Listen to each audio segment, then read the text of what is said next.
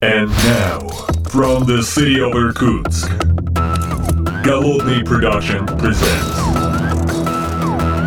the Art of Programming Podcast. Unique, one of a kind, Siberian flavor in the world of IT.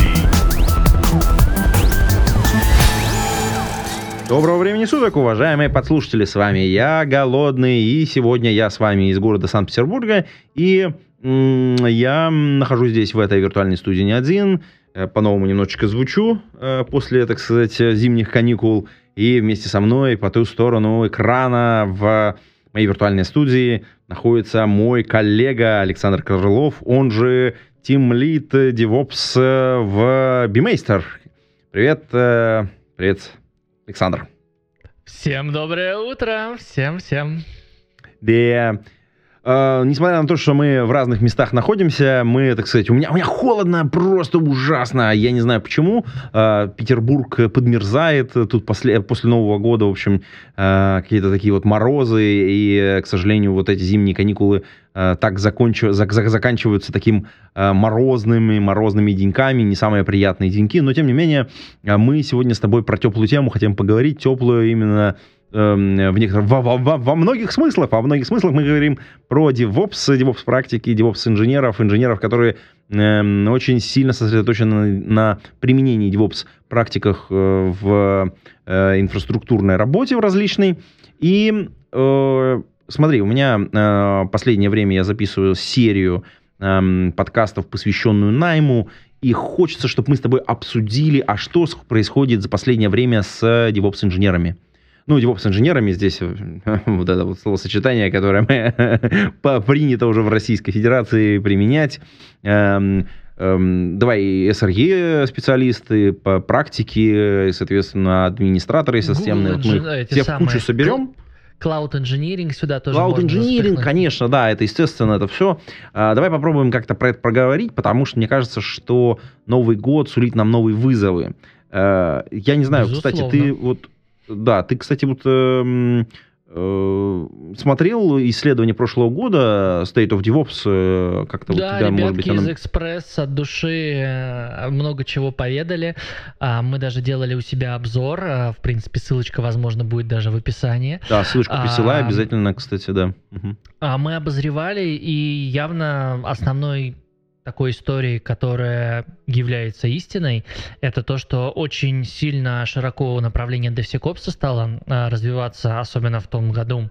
А, причем эта история не просто SAST, DAST, ACA, но и все вокруг а, всяких других вещей вроде WAF, DDoS, malware и прочее. То есть в целом а, и в исследовании Проверка в том целостности, числе... естественно, кода. Да, да, да, да, да. И в исследовании это ярко было подмечено, что местами некоторые DevOps-инженеры даже переквалифицировались в сторону безопасности. И, на мой взгляд, тренд этого года, он как минимум на первые два квартала точно продолжится, потому что никто это не отменяет. Плюс не забываем про импортозамещение, не забываем про волшебный... а, я уж не буду конкретизировать в плане цифра- цифрок а, про федеральные законы, связанные с импортозамещением, а, под кодовым названием 2025, скажем так. Да, и на мой Да, взгляд, вот согласен, это два согласен, самые жесткие тренды будут а, направлены особенно гос и около госучреждения, или кто на контракте у гос. Вот это будет прям максимально. Все, что касается частного сектора, м, тут тоже можно разделить их на две области. Это сектор с регулированием, ну, там, не знаю, ЦБ, РСА, еще что-нибудь. Ну, я имею в виду Да-да-да. банковскую и страховую сферу в том числе. Ну, и всякие другие регуляторы. Там, соответственно, тоже так или иначе 2025 сыграет, импортозамещение безопасность тренды продолжит.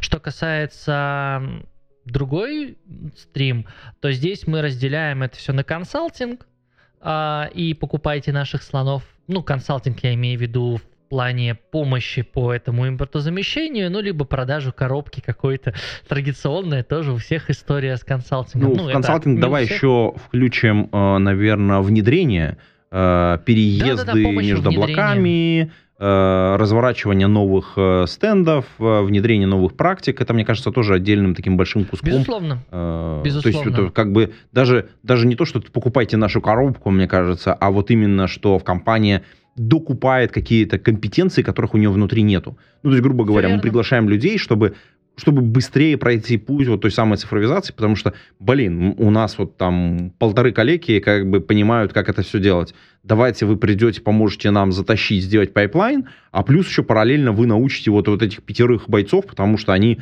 прям, ну, они молодцы, мы хотели бы, чтобы они у нас в компании остались. Я просто знаю какое-то количество компаний, которые именно по этому пути Да, у да, да. себя проводили вот именно внедрение каких-то DevOps-практик. Это абсолютно нормальная история. А, И, наконец-то, многие крупные компании, а, около госовские, тоже включают голову и начинают эту историю внедрять.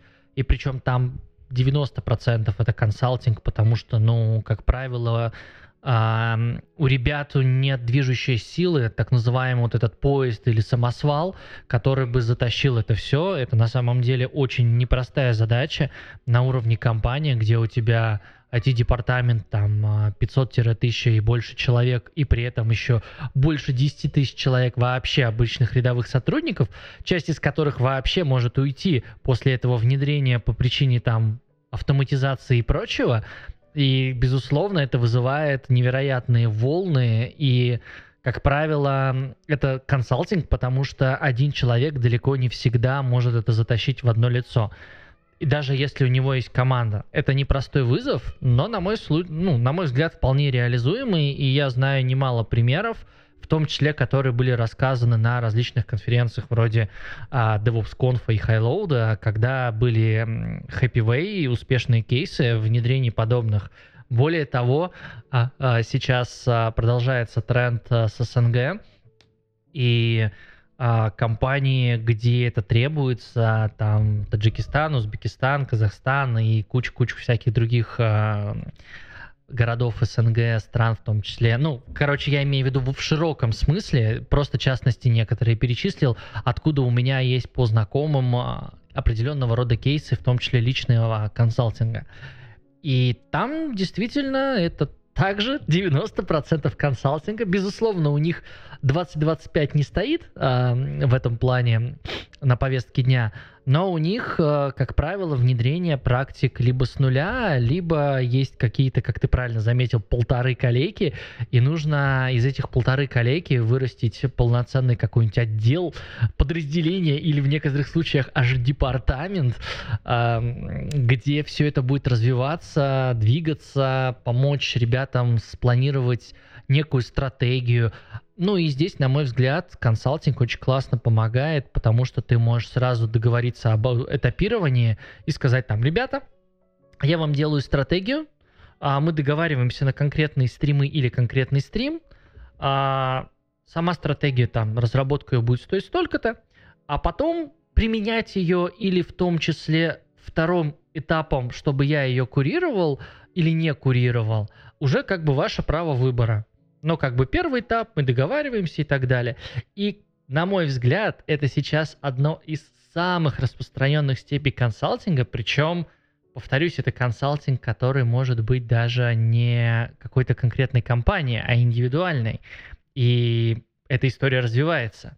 И если мы Мне в этом сейчас плав- смысле, мне в этом Да-да-да. смысле очень нравятся э, истории именно, ну вот, ты- ну вот мы там это как это, кон- там добрые консалтеры, ну там я не знаю в белых шляпах и в черных условно говоря, когда есть консалтеры, которые вот такой старой школы, когда мы посадим вас на контракт и будем бесконечно с вами Доить. работать, типа мы затащим один проект, возьмем там у себя дополнительно людей, там второй проект и так далее. Это какая-то одна очень близко к аутстафу, э, скажем так сказать, работа, да, и контракт. Бодилизинг называется. Да, а, а вот то, что ты описываешь, это, мне кажется, вот эта новая школа, когда, ребята, мы, сдел... мы, мы, мы сейчас для вас сделаем добро, и вас научим, и уйдем.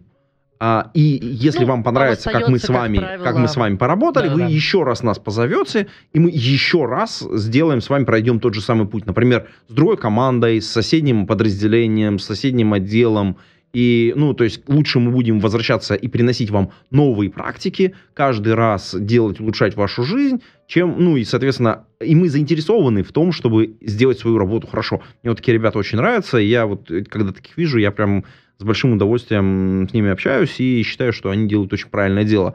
Опять же, для них, э, именно как для компании, это тоже очень мощный стимул. Наша задача сделать работу настолько хорошо, что нас позвали еще раз. Более того, а мы приходим в компании пробовать новые практики, и после того, как мы их попробовали, мы понимаем, что мы можем к другим ребятам, к старым своим клиентам прийти и сказать, блин, вот эта новая практика, она вам тоже очень сильно подойдет, мы готовы у вас ее внедрить, и у нас уже есть опыт внедрения этого в других местах, и э, ну, то есть через вот такие вот разные кошках. проекты пилотные можно, соответственно, и вот эту историю продвигать. Здесь есть очень такая одновременная хитрость и, скажем так, опасалочка, чтобы не выстреливать себе в руку, в ногу. А если есть этапирование в подобной консалтинговой истории, связанной с экспериментами, это нужно быть в явном случае проговорить, потому что эксперимент может быть тоже неуспешным. Да. И да. далеко не каждый заказчик согласится на то, чтобы на нем ставили этот самый эксперимент. Поэтому... Ну да, это взаимная какая-то история, да, когда да, люди это нужно хотят. с этим аккуратно, поэтому да, да. лучше, если вы наши слушатели хоть хотите, имея там определенный опыт, забегать в консалт подобного рода, а, будучи одни или какой-то командой, а, начинайте только с того, что знаете, что пробировали и что работает минимум на двух компаниях. Потому что то, что взлетело на одной, без напильника в другую то же самое не запихнешь, это сто процентов.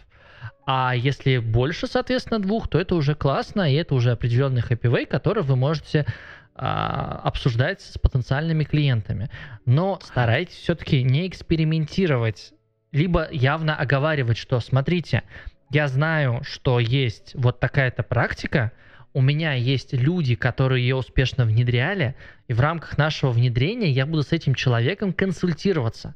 И, на мой взгляд, это расставлены все точки над «и», и сразу можно говорить, что процент успешности подобного внедрения может быть таким-то. А дальше риски должен принимать или не принимать заказчик. Я согласен, это очень крутая история. Слушай, давай мы в рамках вот нашего подкаста попробуем сейчас э, текущую ситуацию на рынке немножечко описать, потому что э, люди очень разные, многие под Новый год задумываются о том, чтобы поменять работу, а рынок, он достаточно большой. Э, и как-то он растет бесконечно. Вот я вижу, что этот рынок как-то выстреливает, причем в разных направлениях. А можем ли мы его как-то описать? Вот, например, а, насколько он поменялся для российского рынка, а, для зарубежного рынка, и вот я люблю зарубежный рынок делить на европейский или околоевропейский рынок, и там Соединенные Штаты или около Соединенных Штатов. Ну, то есть, мне кажется, там они разные, эти рынки. И вот если вот э, ты бы своим опытом поделился, не обязательно на своих примерах, может быть, на примерах своих коллег или друзей, мне кажется, это было бы очень полезно для наших послушателей. Ну, начнем традиционно с российского, потом переключимся на СНГ, закон... ну, продолжим Европу и закончим тогда Штатами. А, то, что я вижу а, с коллегами на конференциях последних, в том числе результат прочтения State of DevOps и в том числе общения с теми, кто принимал участие в его составлении, а, я вижу две интересных вещи а, именно в плане рынка России. Первое это мыльный пузырь, который сейчас очень сильно, к сожалению, создается, и в нем рассмотреть э, призму истины не всегда удается. Поясню. Мыльный пузырь сейчас очень сильно а, идет в стороне джун-специалистов по направлениям разработки, тестирования, ну и, соответственно, там инжиниринга разного. Я сейчас очень сильно обобщаю инжиниринг туда и системное администрирование, и DevOps, и SRE, Cloud Management, все что угодно. А, сейчас появилось очень большое количество онлайн-площадок по обучению и всему остальному, и, на мой взгляд, только недавно где-то в четвертом, третьем квартале того года постепенно действительно начали вырисовываться лидеры рынка с точки зрения качества предоставляемого продукта и потенциального трудоустройства в том числе. Их немного, Понятно, что здесь можно пошутить, здесь могла бы быть ваша реклама, но по факту действительно их меньше 10. Заходите, ребята, да, кстати, подписывайтесь на Бусти, да, и так далее. Ну вот, и по факту получается, что все остальные это просто попытка хайпануть. Но если мы обратим динамику, ну, вообще по статистике на динамику весь предыдущий год разложим по обучалкам, пик был на начало года, шел до второго, в третьем квартале постепенно начал спадать. Это голая статистика, которую можно собрать просто понимая, что смотреть на основе просто Яндекс статистики, которая будет выдаваться. И в том, ну, понятно, что не вся статистика, она отображена в открытую, но поскольку я с некоторыми школами сотрудничаю и знаю немножко внутрянку, как говорит, сейчас называть не будем конкретно, но не суть, получается весьма интересная картинка. Мыльный пузырь вздулся, и только порядка 20%, которые действительно взаимодействуют с учителями, у которых есть рекомендация или входят в этот условный топ-10 этих площадок, они имеют защищенность и потенциальное трудоустройство, либо попытка пускать этого человека на сарафанное радио, чтобы а, коллеги, которые действительно сейчас себе набирают людей, могли сразу человечка использовать. У меня таких кейсов много, в том числе я себе набирал в подразделение с онлайн-площадок ребят, прям где-то были прям зеленые джуны, где-то а, ребята, которые переквалифицировались из одного направления IT в другое, и в итоге, в общем-то, получалась очень хорошая синергия. Но мыльный пузырь есть, и вот мне интересно, что будет, когда он лопнет. И вот здесь возникает вторая движущая сила, это перегретость рынка по сеньорам. И на мой взгляд, сейчас в этом плане очень жесткая нехватка сеньоров – рынок перегревается крупными компаниями либо IT, либо около IT, которые а, постоянно борются на перевыкуп таких специалистов.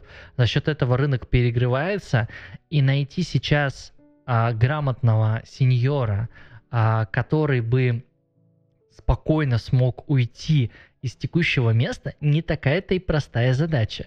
Потому что mm Ценник – это одна история. Потом компания начинает плюшками перекидываться. Полностью удаленная работа, какие-нибудь дополнительные DMS. -ки. Это все база.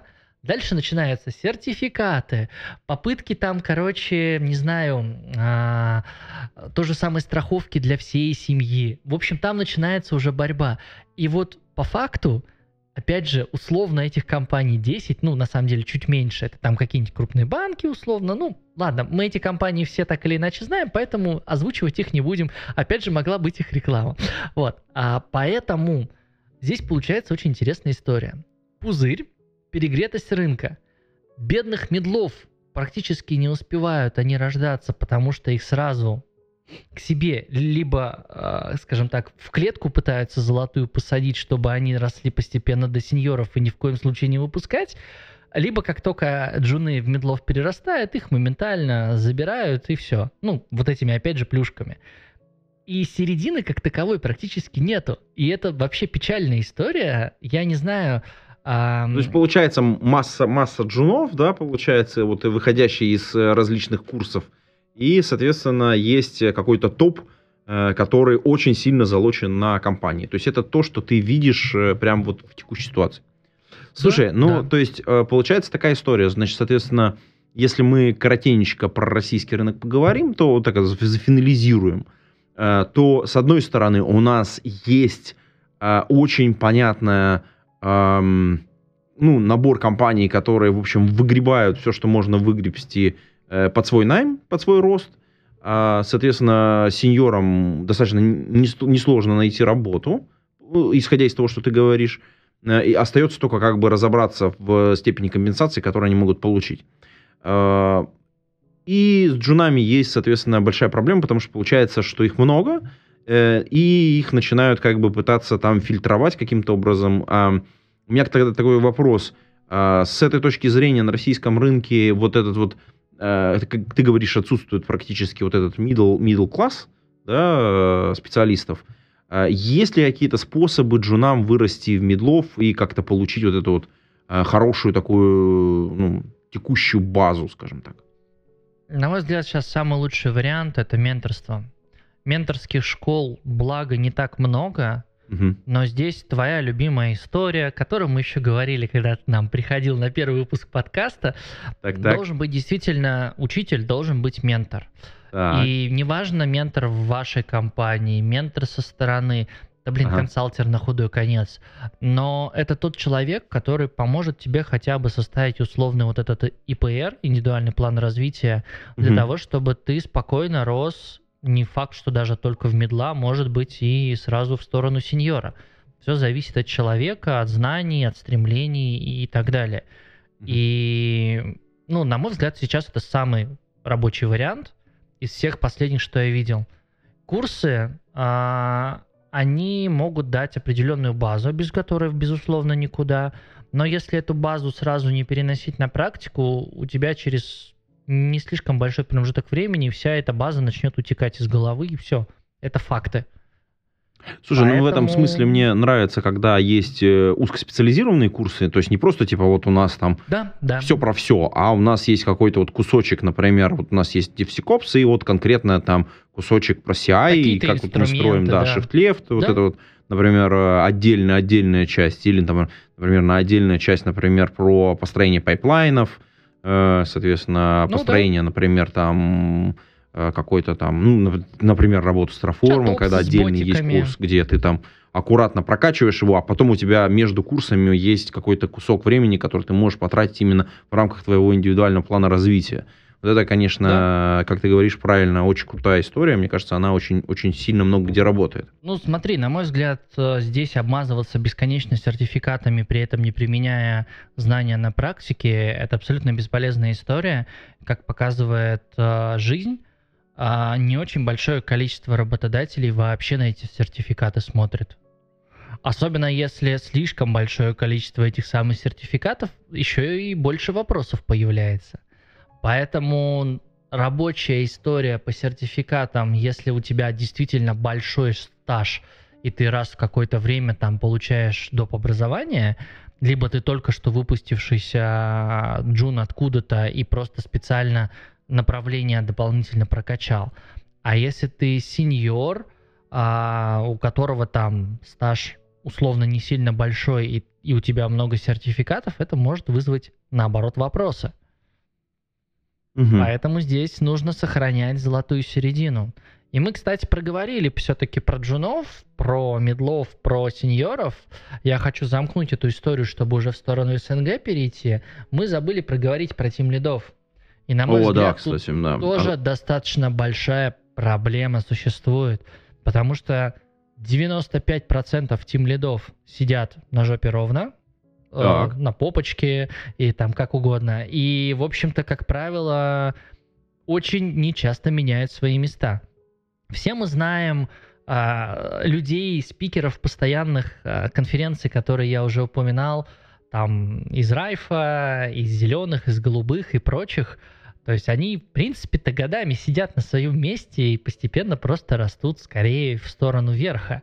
И эти года 5-7 лет, обрати внимание, динамика-то, как правило, сохраняется, и далеко не все из них переходят вообще на другие места. То есть процент есть перехода, но он минимален. И здесь возникает еще очень такой неприятный нюанс. Очень плохая школа, на мой взгляд, сейчас менеджмента в этих направлениях. Ага. То есть э, есть типовые всякие обучения там в каком-нибудь государственном университете управления, там в других институтах э, в части менеджмента и менеджмента управления проектами, там МИРА, например, в Бауманке. Но очень маленький процент людей действительно идет в итоге по профессии. Из-за Мгм. этого получается, что у нас в рынке а, вот эти вот 10, там 5% от 100 это только новая школа, которую, которым далеко не всегда дают сразу возможность прийти на менеджерский пост, ну там, если условно не по блату. Поэтому у нас сейчас а, в стране очень большая нехватка, а, в том числе там вызванная утечкой мозгов а, по менеджменту. И Мгм. почему-то об этом вообще никто не говорит. Слушай, ну на самом деле, мне кажется, тут есть интересный момент, что э, развитие менеджмента в какой-то специализации, если мы говорим, там есть какая-то специфика, он э, все-таки на месте должен происходить. А если мы достаточно общую специализацию имеем, ну, у нас есть совершенно замечательная конференция Team Lead куда можно прийти и, в общем, э, подчеркнуть очень-очень много вещей, которые там, не знаю, там, открываешь плейлист, и у тебя там индивидуальный план развития на, на два года вперед. Не, это безусловно, но это, согласись, применимо не ко всем. Не ко всем, Далеко согласен. не каждый согласен. менеджер-самоучка может действительно достигнуть высот, а, посредством которых потом он там выступит на том же тем лиде. Ну, это правда. чем-то это правда. новым. Согласен, согласен. Мы тут периодически Вот. отсылки даем к различным конференциям, просто потому что оба, оба выступаем бесконечно. Слушай, а, давай вот тогда перейдем уже вот от нашего СНГ, российского рынка к рынку СНГ, потому что здесь же тоже есть некоторая специфика. Я вижу э, сосед, ну, в соседних э, странах э, тоже какой-то всплеск э, интереса к DevOps. Безусловно, это так. В том числе утечка недавняя а, увеличила этот всплеск, потому что рынок насытился новыми специалистами.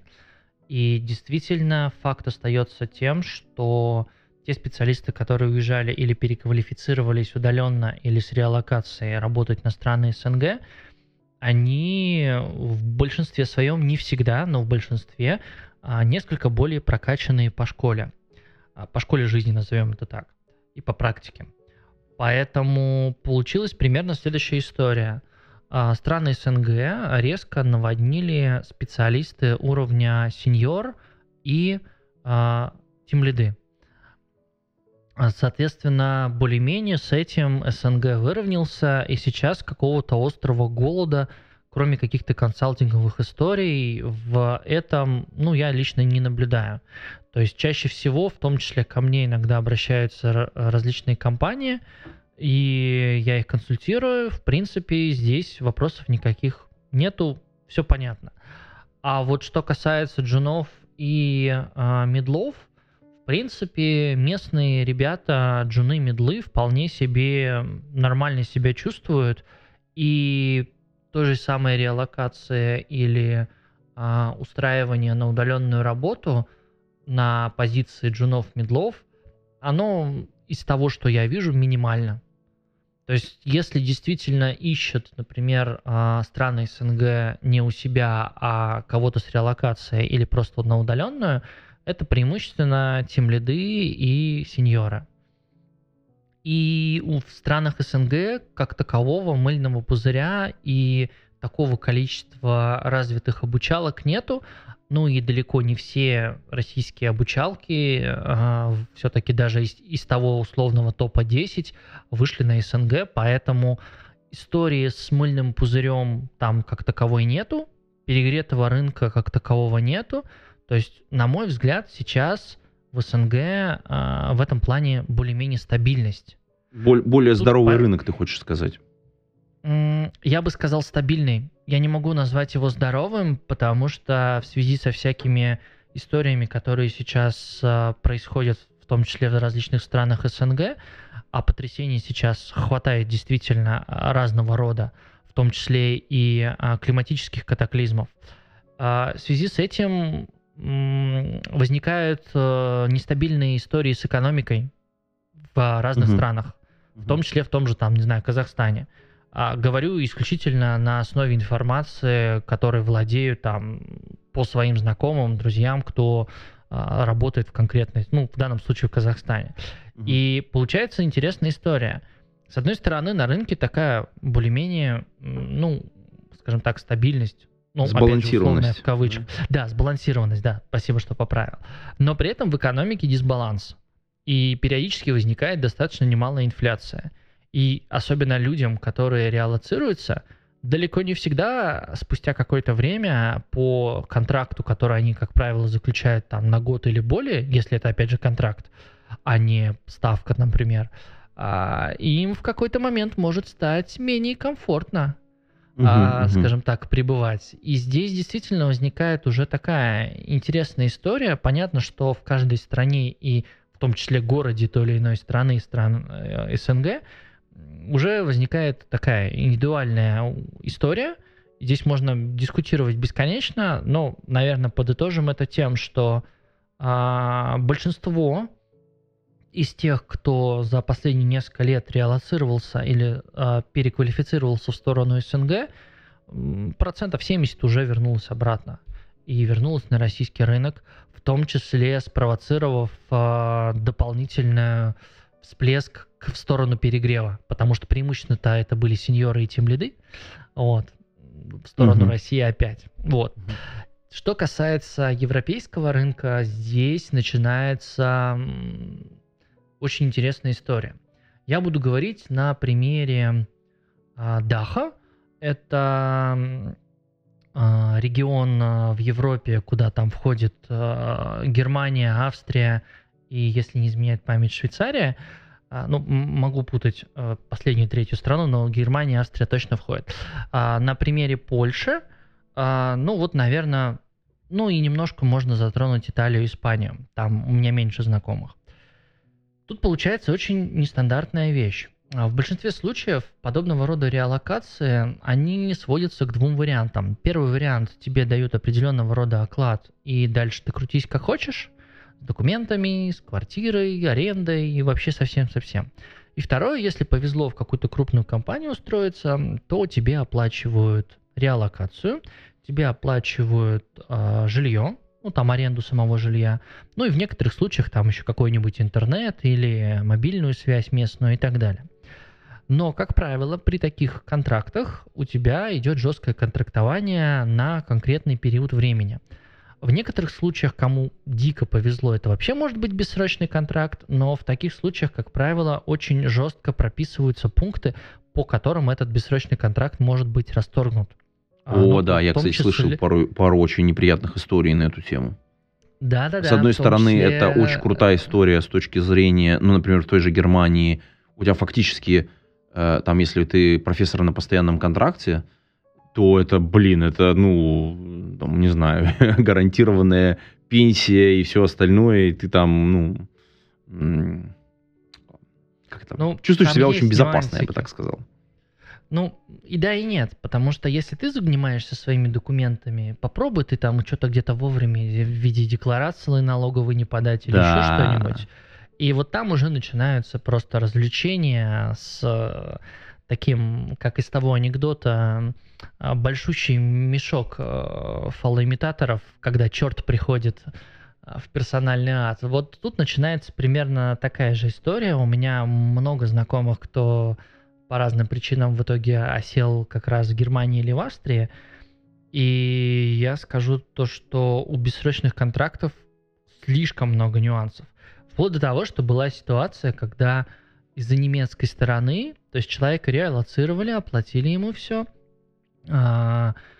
и из-за того, что немецкая сторона не успела ему ряд документов сделать вроде а, вида на жительство временного или а, Blue Green, а, ну, карты для, собственно, этой самой работы, и в итоге человек переехал, у него был определенный набор документов, вы же ему не оформили, и в итоге с человеком не смогли даже заключить официальный контракт а, именно по месту работы в Гер- Германии. У них же там очень, на самом деле, если ты уже оформлен в Германии, то там социальная защита и защищенность действительно очень большая, и вплоть до того, что там тебя, если увольняет, самый громкий случай как раз этого года был, когда Amazon хотел уволить а, некоторые европейские офисы, полностью сократить. Когда они посмотрели законодательство, они пересмотрели свое мнение. А почему? Да потому что там бы пришлось от 10 до 20 окладов каждому давать. Из-за такого сокращения. Жесть какая, 10, ужас какой-то, блин. Ну, это Вот прям... представь, да, подразделение там из 200 человек, и каждому нужно Да. выплатить там, в зависимости от должности, ну, там 20 это я загнул, конечно, 8-12 окладов вообще в легкую. И народ пересмотрел, ну, соответственно, компания Amazon подобную историю. И подобных вещей немало, но для этого тебе нужно пройти весь этот бюрократический ад и при этом постоянно его контролировать. Даже если он, там, это какой-нибудь, условно, Siemens, и ты думаешь, что ты мега защищен, и все сторона документации на их стороне, ну, не тут-то было. Э, Есть очень-очень много нюансов. Поэтому в итоге что у нас получается в европейском рынке? Европейский рынок э, в связи с экономической ситуацией сейчас очень сильно ужимается. Это означает то, что а, процентов 80 всего консалтинга и аутсорсинга просто рубится в ноль. А позволить себе оставшиеся 20% могут только самые крупные компании, вроде какой-нибудь Люфганзы, крупные страховые банки и так далее. А, Так, так. Соответственно, всех рубят. И у меня по знакомым тоже были тех, кто порубили, но благо это были крупные, а, там, условно, типа Япама а, или Accenture компании, которые просто перебазируют на другие проекты, поэтому ребята особо ничего не потеряли. Вот. Оставшиеся 20, конечно, сидят более-менее нормально, но факт остается фактом. Это первый момент. Второй момент. А, Получается очень неприятная вещь, что штат нанимают очень нехотя.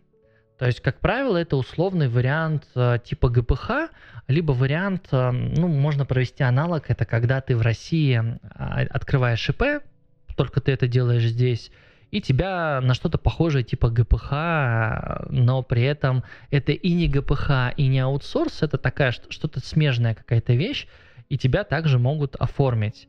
Там Ага. понятно, что нет такой социальной защиты, но тоже есть свои нюансы.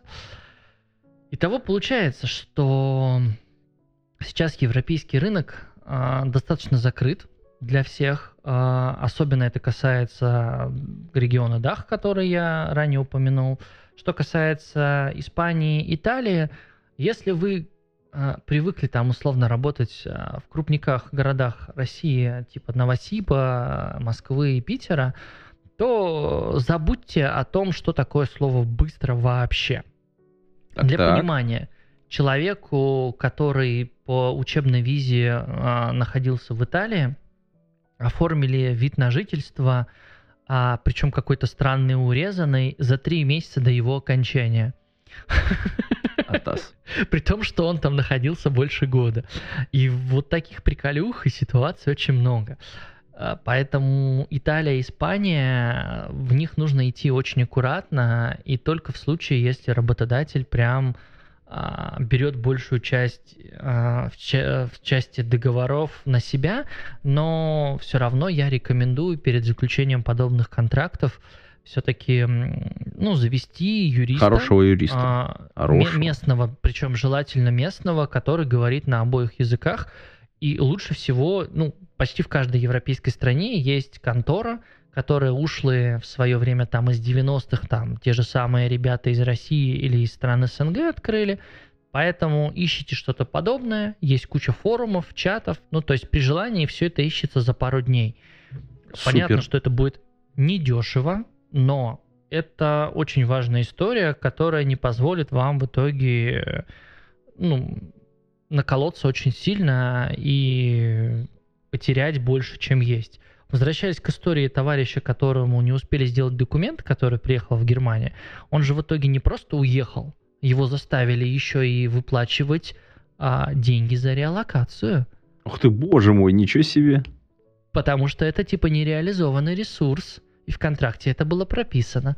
В общем, это очень такая вещь, и, на мой взгляд, сейчас просто так а, в рынок консалтинга, аутсорсинга, а не конкретно в штат суваться в европейский рынок, ну вот прям ближайшие два года вообще не стоит. Это очень-очень закрытая история, и с этим нужно подходить прям очень аккуратно. Давай вернемся обратно к немецкому европейскому рынку.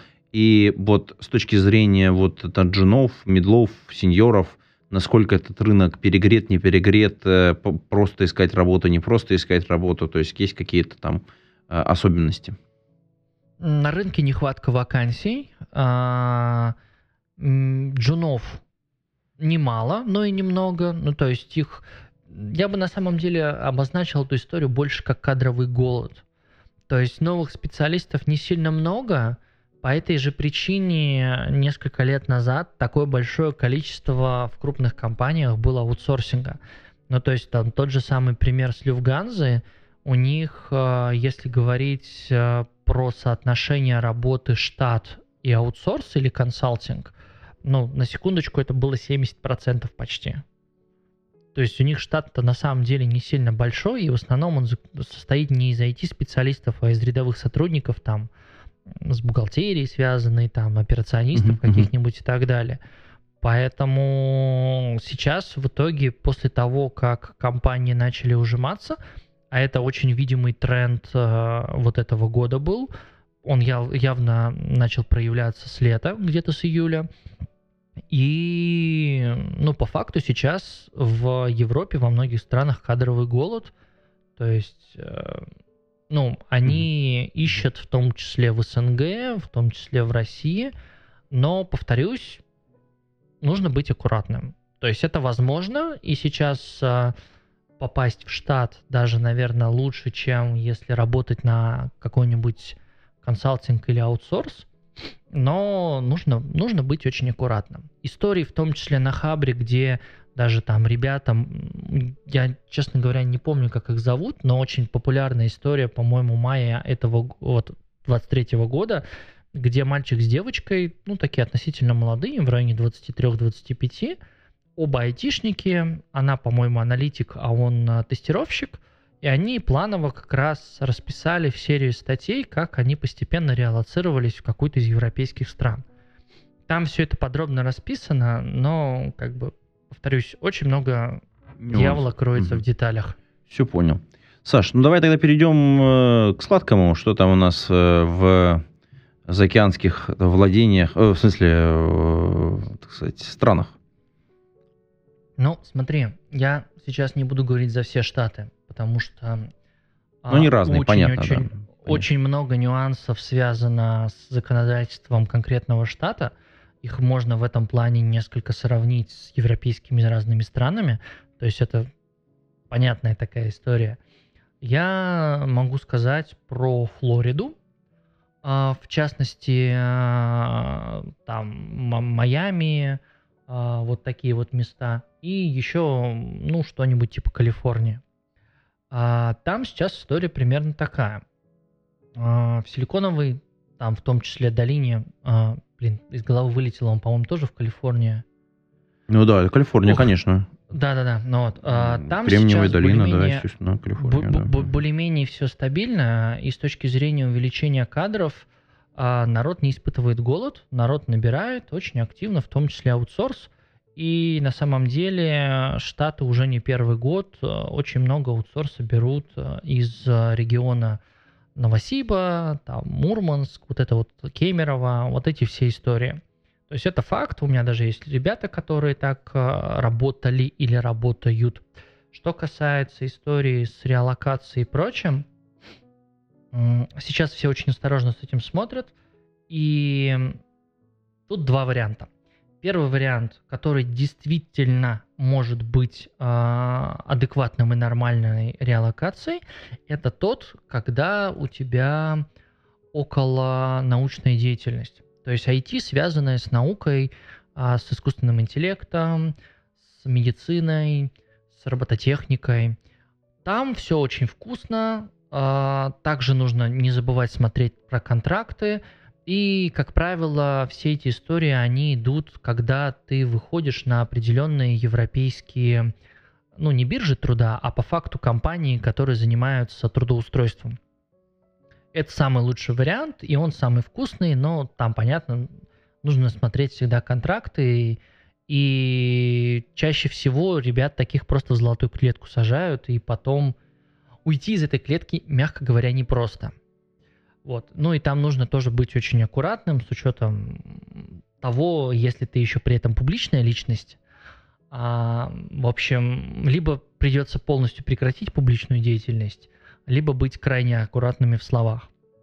А, Ну, никто не э, не историю с а, практикой там а, и политикой отмены не отменял, как бы это ни звучало, но в общем так. Это первый вариант. Второй вариант это если вы сотрудничаете с а, ну или начинаете сотрудничать с какой-нибудь дочкой а, американской компании, находящейся в России или в СНГ. Таких осталось немало. А, и по определенным причинам вы э, там достигаете каких-то высот и релоцируетесь в головной офис в Штатах. И второй вариант, он более сложный, но в том числе человек, который сейчас находится у меня знакомый в Майами, с которым мы вместе в свое время работали, он, по сути, примерно по такой истории и переезжал. А, это, наверное, сейчас один из самых вторых рабочих вариантов, а, как это сделать. А, там, безусловно, тоже куча всяких нюансов, но все остальное это, как правило, ну, идет через э, компании-посредники. То есть это консалт, аутсорс э, через какие-то крупники, э, которых я упоминал ранее, вроде Accenture, там Эрстон Янгов, EPAM. Вот. А в остальном своем рынок у них более-менее стабильный. Ну и частично при этом нестабильная экономика. Понятно, что в зависимости от штата, но чуть-чуть схоже с европейским рынком. Но если на Европе, в Европе ощущается явный голод, то у них э, ну, этого голода поменьше. Опять же, говорю только на примере конкретных штатов. Угу, угу, угу. А, слушай, а с точки зрения людей, которые прямо сейчас ищут работу, джины, сеньоры, медлы, то есть как-то вот можно, ну, в рамках тех штатов, которые ты знаешь, как-то характеризовать, насколько там комфортно, быстро, просто, какие-то лайфхаки, что-то вот здесь вот. Ну, можно сказать сразу, что просто не будет от слова совсем. это как бы тут рассчитывать на это не стоит. А, ну, самая реальная история это сеньоры и э, тимлиды. Ну и некоторый класс медлов, который у нас считается middle, это у них на самом деле сеньоры. А, но здесь не забывайте, что и Европа, что Штаты, у вас должен быть очень хороший язык. Потому что без него, ну, как бы, сорян, вы даже собеседование первого уровня не пройдете. Угу. Поэтому качайте английский, причем качайте английский на проектах, а, вписывайтесь в какие-нибудь open source или pet проекты, вот это на самом деле, наверное, самый рабочий лайфхак, который позволит с комьюнити сконнектиться, узнать спецлексику. Ну и я рекомендую, есть на самом деле словарики непростые, которые там английский, а какие-нибудь с IT-лексикой, с бизнес-лексикой или экономической. Вот это вот то, что вам реально потребуется в работе. Ну и здесь, наверное, сразу я рекомендую две книжки почитать. Это проект «Феникс» в оригинале и относительно недавно вышедшая книжка – это проект «Юникорн». А, авторство у них одинаковое. Сейчас а, буквально секундочку я посмотрю, скажу. А ну, мы книжечку поверх упоминали уже в этом подкасте. На всякий случай ссылочку повторим в шоу-нотах к этому э, подкасту. Вообще, книги в оригинале читать совершенно замечательно. Джена Ким, во. Да-да-да. Слушай, э, на самом деле, эм, читать книжки в оригинале это совершенно замечательная история. Более того, э, как правило, как правило, люди, которые э, книжки правильно читают, у них все прекрасно работает. Ну, с точки зрения, вот там, например, терминологическая база и так далее, потому что что ты сделаешь? Ты, ну, ты привык вообще пользоваться там 50 словами, а на самом деле тебе нужны какие-то предложения, базовые какие-то истории. Если словарик, в общем-то, с помощью какого-нибудь анки можно достаточно быстро подтянуть, то есть по факту тебе нужно, ну, э, будем, будем честными, все очень просто. Э, ты берешь книжку в электронном виде, э, элементарным скриптом парсишь э, часто упоминаемые слова, ну, на английском языке, э, там, у тебя получится такой словарик из слов – и дальше ты просто ну, да. идешь и там в анки забиваешь эти слова, чтобы просто как бы они у тебя были в твоем словарном запасе. Дальше анки у тебя каждый там день щелкает, и ты там какое-то количество слов быстро учишь. Там взрослый человек в день 20 слов выучивает вообще без проблем, особенно если это регулярная какая-то практика. Другое дело, что именно словосочетание, именно правильную постановку эм, вопросов, именно правильное как бы применение, вот это вот гораздо, мне кажется, сложнее. И здесь вот, не, боюсь, без практики не получится никак. Ну и здесь, наверное, самый жесткий и неприятный момент для всех тех, кто э, горит голубой мечтой работать в европейской или в американской компании. Ребят, то, как вы работаете в России или в СНГ, э, по многим показателям и взаимодействия с коллегами – в том числе с коллегами женского пола, не прокатит там. у них все намного жестче, с харасментом, со всякими политиками э, и прочими направлениями, э, которые, часть из которых уже в том числе запрещены в России. Поэтому из-за подобной истории просто как-то некорректно или не так с интонацией сказав что-то коллеге, а, на вас может прийти жалоба. И 23-22 год известен в Европе и в Штатах, особенно в геймдеве, очень большим количеством скандалов, связанных как раз с этим. То есть нужно не просто общаться, а найти какого-то человека или какую-то школу, с которой вы бы взаимодействовали постоянно, и который э, или которые объясняли бы тонкости манеры речи английского языка. Потому что работать все-таки у них, даже если вы на удаленке, это налагает на себя очень много нюансов. Угу. Слушай, ну вот э, нюансы, нюансы, везде есть нюансы. Я думаю, что мы достаточно наговорили различной информации для, так сказать, того, чтобы подумать, что там на рынках на разных происходит, для наших специалистов в области СРЕ, э, специалистов, владеющих различными DevOps-практиками. Я думаю, что на этом будем мы выпуск этого подкаста заканчивать, но мы обязательно все ссылочки на книжки, на оригинальные и на э, все, что мы хотели сказать, мы обязательно приложим. Так что можно в шоу-нотах обязательно смотреть, э, обращать внимание, читать э, и участвовать. А, кстати, кстати, Саш, э, ты бы мог mm-hmm. порекомендовать, может быть, ну, ну, ты пару книжек уже назвал каких-то, может быть, какое-то комьюнити российское, куда можно прийти, где можно пообщаться, э, поискать в том числе работу, может быть, мне кажется, это будет тоже полезно для ребят, которые, например, не только работу ищут, но и хотят, например, просовершенствовать свои какие-то навыки в области, так сказать, DevOps. Ну, на самом деле, очень большое количество комьюнити — это чаще всего, а, как бы это сказать, ну, такие новостные каналы. Но что касается прям комьюнити-комьюнити, а, пам-пам-пам-пам-пам, дай подумать.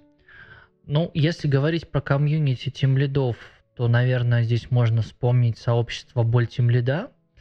Я рекомендую его. Там действительно Особенно учитывая, что мы только что обсуждали вопросы с diversity и всем остальным. Вот как раз, да, оку окунитесь в нашу российскую специфику. Но это, опять же, это релевантно тем лидам, либо тем, кто в эту сторону стремится. Для остальных э, будет больше белого шума скорее, потому что а, далеко не все хотят в эту сторону развиваться. Я согласен. Да, за, ну, не только развиваться, а в принципе погружаться. Они там в свою узкую историю идут, они как бы никто не уничижает их специалитичность, скажем так, специалитет их, но при этом это может оказаться им белым шумом. Поэтому давай подумаем, что еще можно было бы сказать. О, ну на самом деле, блин, выделить не так просто. Я состою, даже я состою в более 30 подобного рода а, комьюнити. И, честно говоря, я могу сказать... Давай, наверное, давай так. может быть, сделаем так. А, э, ты э, выберешь какой-нибудь э, эм, одно-два комьюнити за рамками этого подкаста, а я добавлю их в шоу-ноты, потому что, чтобы сейчас не тратить, не жрать время наших уважаемых подслушателей, потому что они, так сказать, не услышат это, но пойдут, почитают именно в шоу-нотах к этому подкасту. И там будут ссылочки, что можно сразу перейти в них. Да, я думаю, что на этом мы и остановимся, потому что действительно, повторюсь, их очень много. И здесь маленький нюанс. Коллеги, не бойтесь задавать в них вопросы. Да, безусловно, присутствует во всех комьюнити процент токсичных ребят. Но это нормально, это особенность специфика работы. Вопрос плохой тот, который не задан. Поэтому не стесняйтесь задавать. Да. Ну что ж, на этом мы выпуск этого подкаста завершаем. Саш, спасибо тебе большое, что пришел.